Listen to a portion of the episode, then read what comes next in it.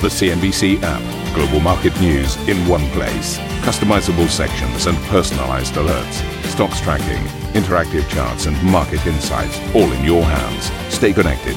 Stay informed. Download the CNBC app today. Very good morning, everybody. Significant progress on stimulus. Senate Majority Leader Mitch McConnell says U.S. lawmakers are closing in on a new rescue deal as Warren Buffett tells CNBC, Congress must pass a new agreement soon.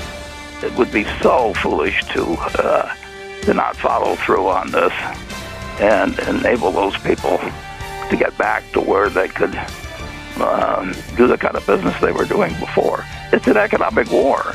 The Fed keeps markets guessing ahead of its December meeting, with policymakers expected to improve economic forecasts, but stop short of expanding the bond buying plan. The ECB asking banks to hold off or limit dividends until September next year, but does ease its blanket ban on payouts for lenders across the bloc. And shares in China's biggest uh, chip maker, SMIC, sink uh, after the co CEO says he intends to resign, whilst the stock also gets deleted from the MSCI's global index alongside other uh, six other sanctioned companies. Apple suppliers in Asia trade higher on a report suggesting that tech titan will ramp up iPhone production by 30% in the first half of next year.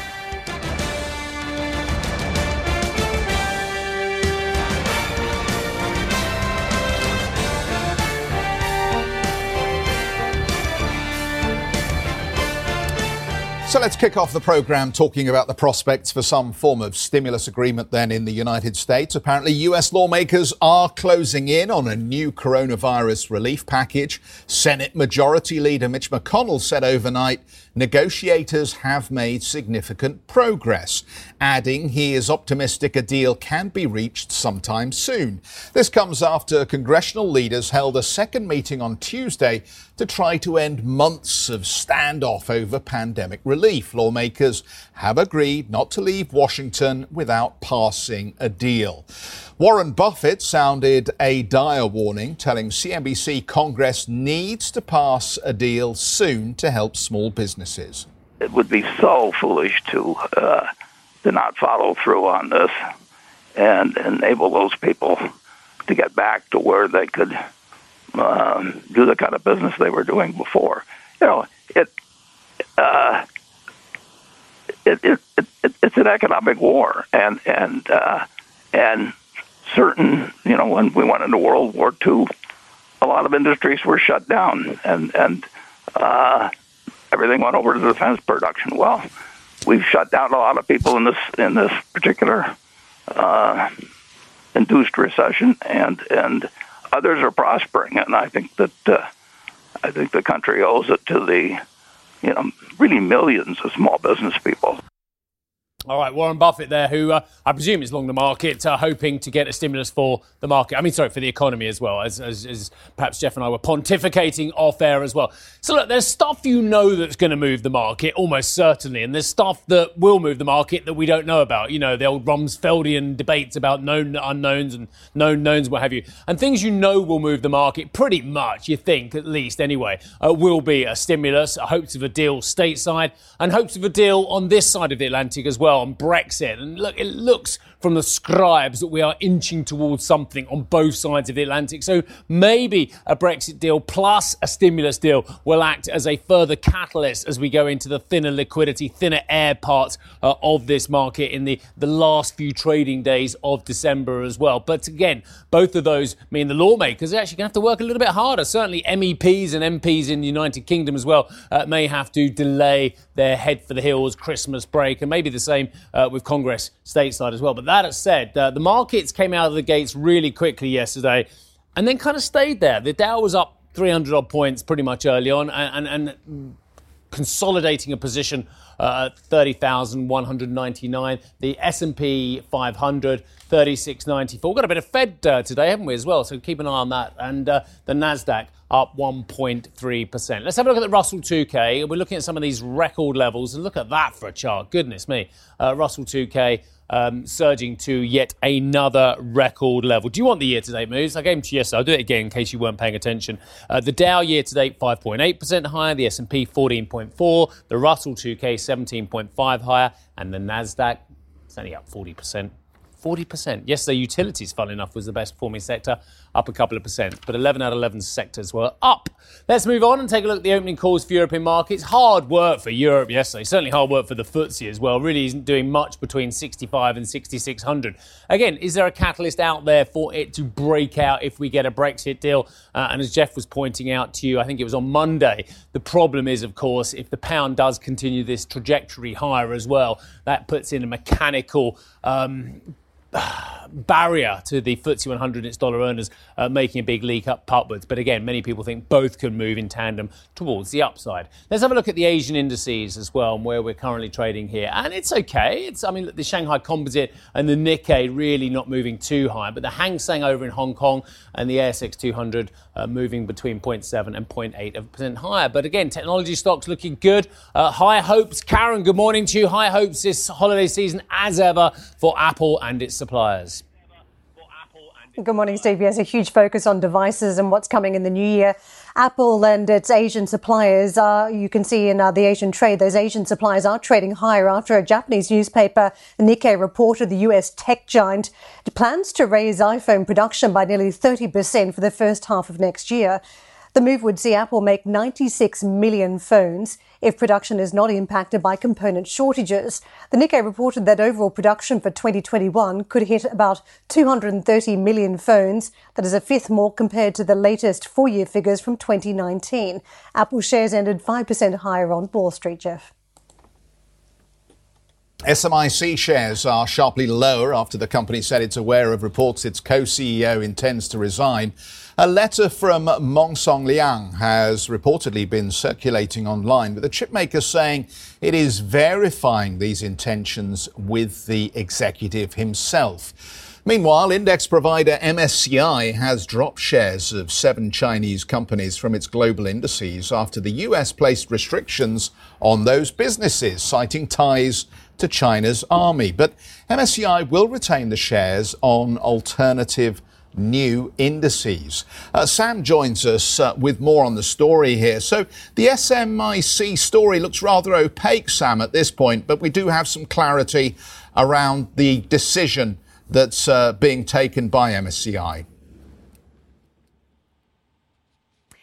Yeah, well, this decision by MSCI was sort of widely expected. It didn't come as a huge surprise, particularly given we have seen the FTSE Russell and the S&P Dow Jones making similar moves in recent weeks. But it has become uh, the latest index provider to now uh, delete these uh, Chinese companies, really limiting exposure uh, to these stocks, as it says it will drop seven Chinese companies from its global uh, indices from January the 5th. Now, of course, these companies are those that have found themselves on a U.S. defense blacklist blacklist in recent months over their alleged ties to the Chinese military. And we are talking about some big names once again here. So you've got uh, China Communications Construction, which is one of the uh, leading contractors on the Belt and Road Initiative, CRRC, a big manufacturing company, China Railway Construction, Hikvision, which is a big surveillance equipment maker. And uh, many of these uh, shares in these companies have taken a hit today. Now, Trump did recently sign that executive order effectively banning Americans from being able to uh, trade shares in these companies that have found themselves on this US defense blacklist. And so, in a statement, MSCI has said that this move was based on the feedback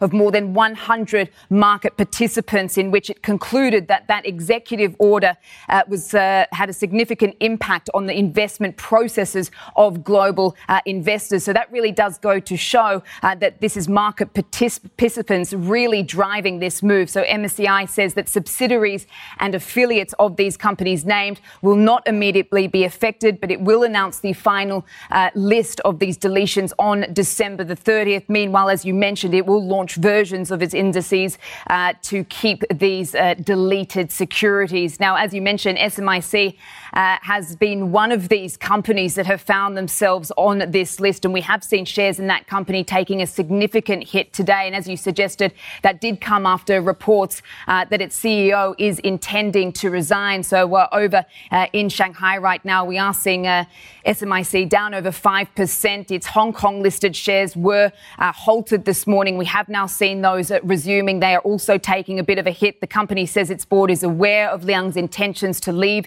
his position after Liang's surprise resignation reportedly did the rounds of online media outlets. And so uh, the company said it's working actively to try to re- re- verify Liang's plans now and has offered no uh, further details because this is significant, though, of course, because SMIC uh, is widely seen as a key player in Beijing's uh, tech ambitions now, but it really has uh, been facing a crackdown uh, in the US. And of course, uh, it has now found itself on a number of these lists by these global index providers. Guys, back to you in London. Sam, thank you. A very significant story for China's tech ambitions. Thank you for breaking down the detail. Let's push on to the latest around central bank news. And the Federal Reserve today will deliver its last policy decision of 2020 as the Open Market Committee concludes its two day meeting later on today. Policymakers led by Fed Chair Jay Powell will weigh the positive vaccine news against the worsening pandemic in the United States.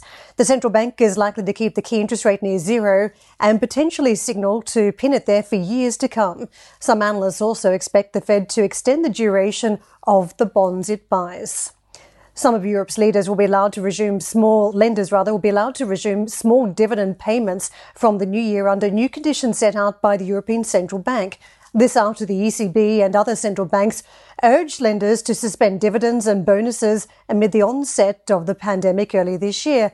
Let's get out to Annetta Moore. Annetta, we've been discussing this one at length and what we've seen in other areas from the United States to the UK pressure from some of those lenders to pay out dividends. And even when it comes to Europe, there's been a sense that the lenders themselves have been trying to stockpile some of the, the, cash, save up so they can pay out the dividends and manage to hit all the right metrics. So the ECB will uh, wave the green flag. But it seems like there are some obstacles still for some of those lenders in terms of payouts. Yeah, of course, there are obstacles because clearly we are still in the middle of a huge crisis, and the ECB is very much concerned that banks could actually pay out too much dividends or could actually even uh, buy uh, back shares because valuations are still very cheap, given um, the attractiveness they are having um, for for investors. So what we are having now for the eurozone is stricter than in the UK. Um, the ECB is saying that banks are only allowed to pay out uh, 15% of uh, their past two years' profit and not more than 0.2% of their common equity. In the UK, it's 25%. So I guess that makes them potentially less attractive. But Enria, the chair of the SSM, which is the uh, single supervisory mechanism, which is the banking supervisor in the Eurozone and overseeing 113 banks, is also saying that um, that now I think we're moving into a year which will have less uncertainty. And they're also saying that by September, they are planning on lifting the plan and resuming uh, normal um, uh, supervisory uh, methods for dividend policy. But I guess which is more crucial and more important for the banks currently, they're also urging the lenders to um, be very moderate um, or to adopt extreme moderation. That's their wording with regard to variable remuneration. And I guess this is very crucial. And that might be a headache for many banks because clearly investment banking was doing so well in the last year that many of those guys want to have a solid bonus because clearly their their unit has been performing so well. So I guess this is very this will be very interesting to see how banks are going to adapt that recommendation and whether they are going to adhere to the ECB's um, yeah recommendation. Once again, they are saying that especially for risk taker staff to be implemented. With that, back to you implemented. Uh, thank you very much for that, Netta. Well, clear distinction we are seeing between the difference in what uh, the ECB is allowing versus the Bank of England. Up to 25% of profits can be paid out for the past two years in the UK versus the 15% that's been fleshed out by the ECB. So there is a, a difference for those income seekers if they do want to be exposed to the banks across Europe at this stage. And of course, a few restrictions when we talk about some of the United States lenders at this point.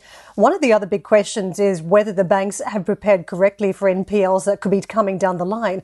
And what we've seen by some of the bank analysts concerns that there's an optimistic scenario. And don't forget, if you think about this lockdown, no one really thought we'd be going into a, another wave of lockdowns nationally across countries. I mean, a couple of months back, we were talking about the no, not having a need for these national lockdowns, that they could be handled at uh, regional levels. But we are in the, the strictest category in London, and clearly that has ramifications for sectors that may be hard hit on cash flow at this point. So, NPLs, are the banks preparing correctly as we talk about dividends, Geoff and Steve? Look, let me just chuck, chuck, something out there and it will upset a few people, but who cares about the dividends? There you go. Who cares, really? I know the income investors are chucking stuff at the wall and the pensioners are throwing stuff at me at the, uh, and, and the, the income portfolio managers, but who cares about dividends when they are such a tiny part of the overall return of a successful bank?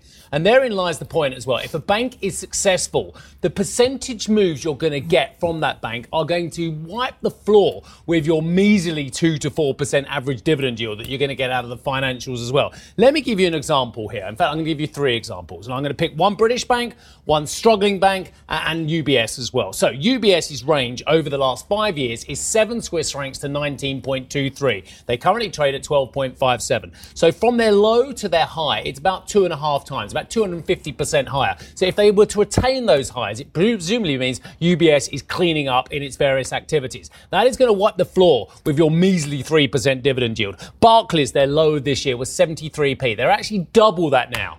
Now, just think about that, ladies and gentlemen. They've doubled from their low, regardless of the dividend story. In fact, they um, from their low to their high is 300% difference as well, 227p. So you're talking about three times the value from the low to the high. That kind of wipes out your 3% measly dividend yield, doesn't it, as well? And Deutsche Bank, well, here's the one 4.45 to 19.4 is the five year range. If Deutsche Bank turns itself round and finally has a strategy where it can compete domestically and internationally as well, look at the potential gains that this stock can have as well. Why would we worry so aggressively? Unless we're management who've got a raison d'etre or an income investor who's got a raison d'etre. Why would we care about a dividend yield? It's such a tiny piece of the overall pie if a company is successful. Uh, I can't disagree with you. I mean, I'll, I'll take it in, in, a slightly different direction because I, I think that this looks like a, just a prudent decision from the European Central Bank. Yeah. Um, just digging into uh, the weeds on where we are on the NPL story, I note that uh, Global Risk Regulator carried a very good piece about how the ECB is still pushing for a bad bank in the Eurozone to mop up the legacy of NPLs left from the global financial crisis from uh, 07 09. Oh, 07 09. So, um, on go. top of that, Andrea Enria at the ECB, who's head of the supervisory board there, has warned that he thinks that pandemic related bad loans could amount to 1.4 trillion euros. And that's the reason I think that the ECB is reluctant to give the green light on this because they do want to keep the balance sheets robust. And then just throw on top of that the issues around the third quarter um, lending survey that the ECB does. It does these every quarter. And the October quarter threw up the fact that banks have tightened approval criteria for loans to firms and households. Again, coming back to the conversation we had around this desk yesterday, when you were talking about the availability of credit and whether banks ought to be allowed to lend more, at the same time they are restricting credit availability to households and businesses. Well, the lending survey suggested that that's what was happening back in October.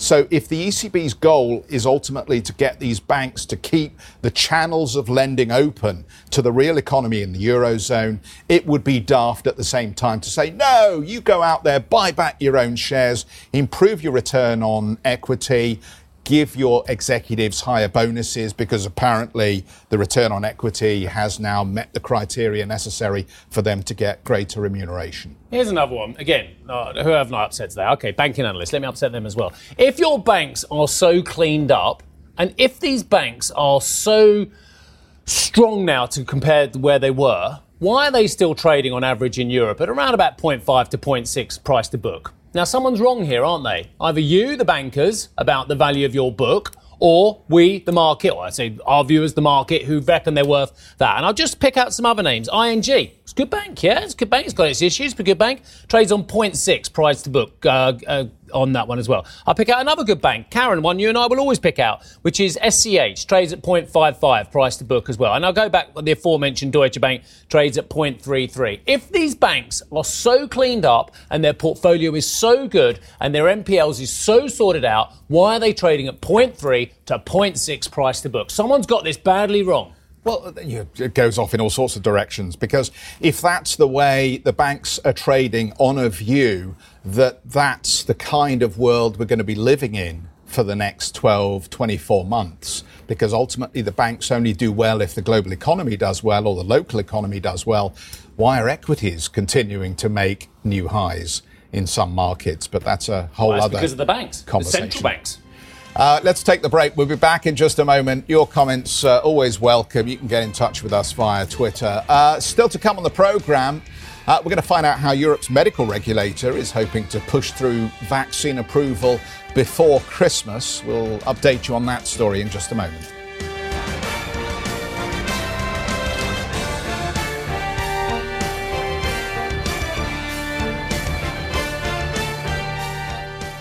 Ambition to me is about doing better. I think ambition creates a pathway. The best advice I can give someone starting off a career is don't have a career, have lots of careers, try loads of different things. Talk to people and put your ambition out there. I don't feel that I've hit peak ambition because it's a learning journey. CNBC is where ambition meets opportunity. What does living ambitiously mean to you? Hear it from our CNBC anchors, reporters, and global business leaders on CNBC.com.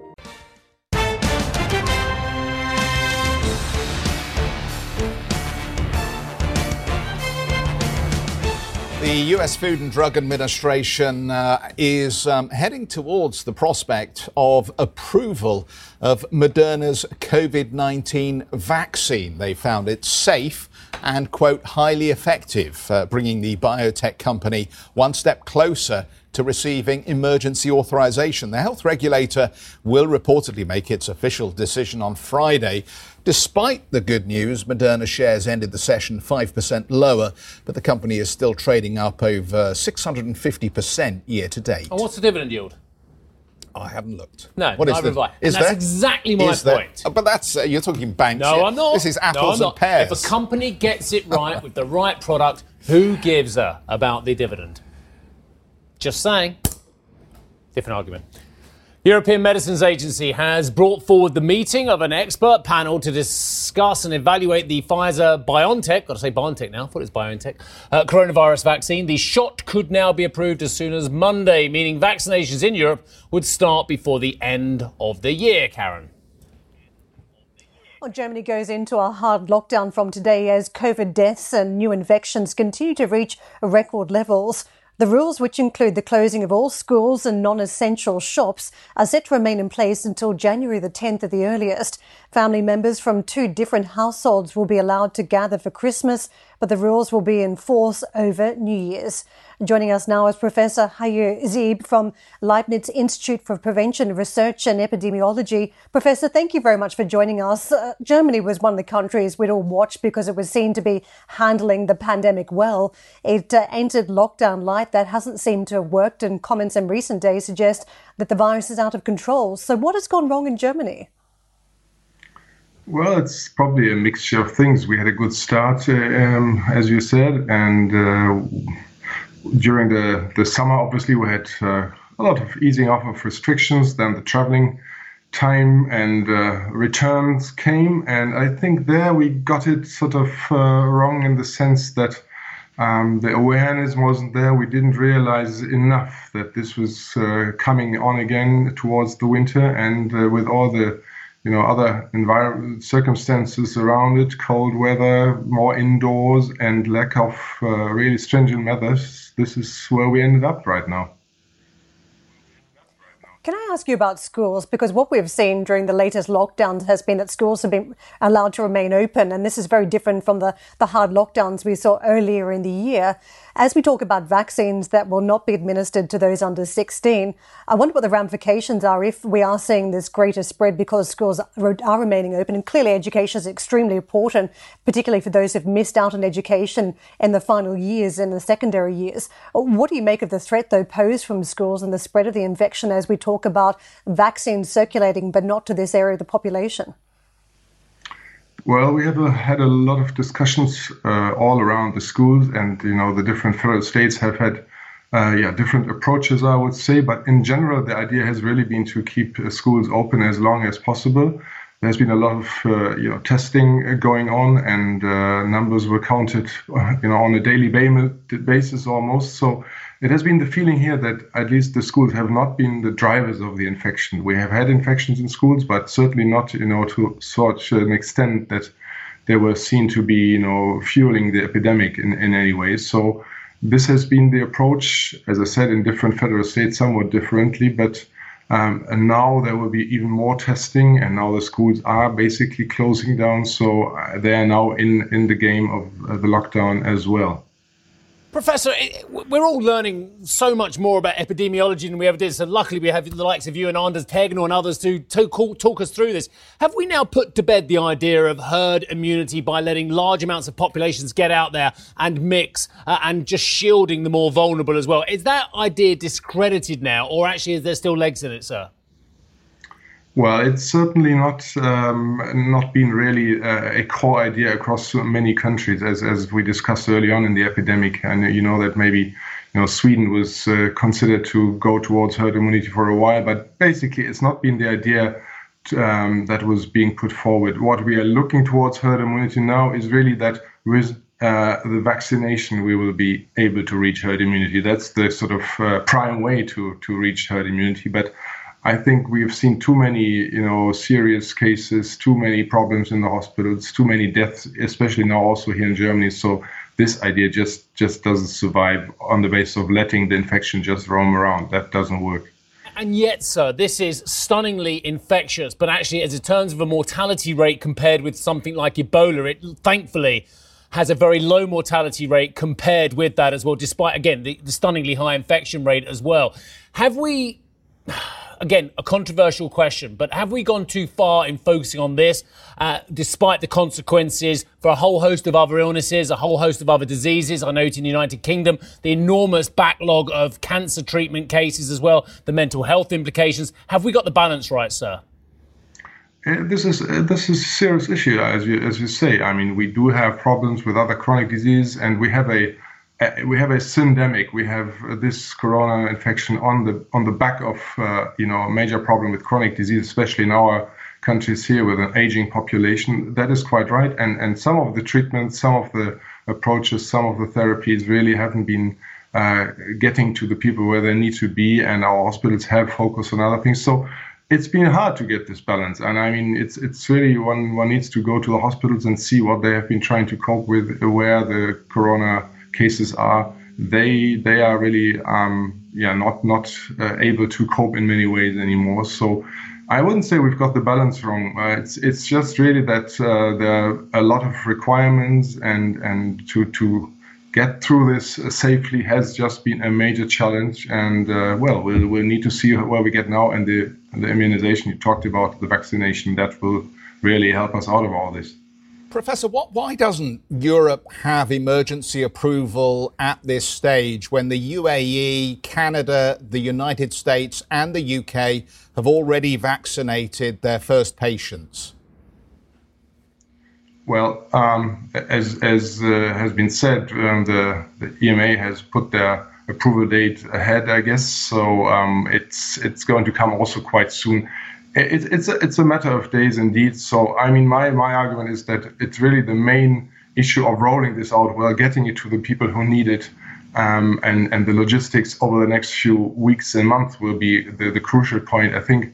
Um, we have had this discussion here. How safe is the approval process? Is everything going well? And I mean, the trust in all this has been a major issue. Also, with you know the the criticisms against vaccination here. So all in all, I think um, this is just how it goes. Not everything goes exactly uh, at the same time in the same way. So we will be we will be happy to have the vaccinations here as well in Europe.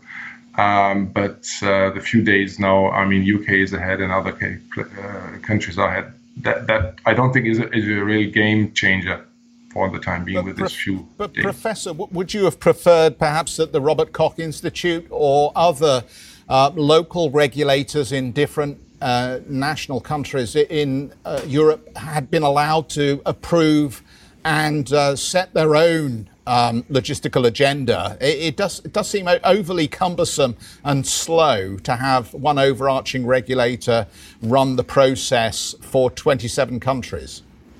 Well, it's it's been a good uh, it's it's been a good process over the years, you know, when there was not so this this major uh, pressure, I think, and it's been well established and it uh, has had its its merits, and and I mean the UK was always in this as well uh, in in most decisions, so. I think it's it's a it's established process, but you're right. I mean, they, we would have liked to see them just you know walk the same path as as others in terms of speed and uh, nobody has at least shown to me so far that you know the other regulators haven't done their job. So uh, I mean, that, that's that's perhaps something that you would have liked to see. Let them move at a very fast pace. They have moved much faster than usual already. So um, it's just these two weeks now that we are behind, I guess. Thank you for listening to Squawk Box Europe Express. For more market moving news, you can head to CNBC.com. Or join us again on the show with Geoff Cutmore, Steve Sedgwick, and Karen Tso, weekdays on CNBC.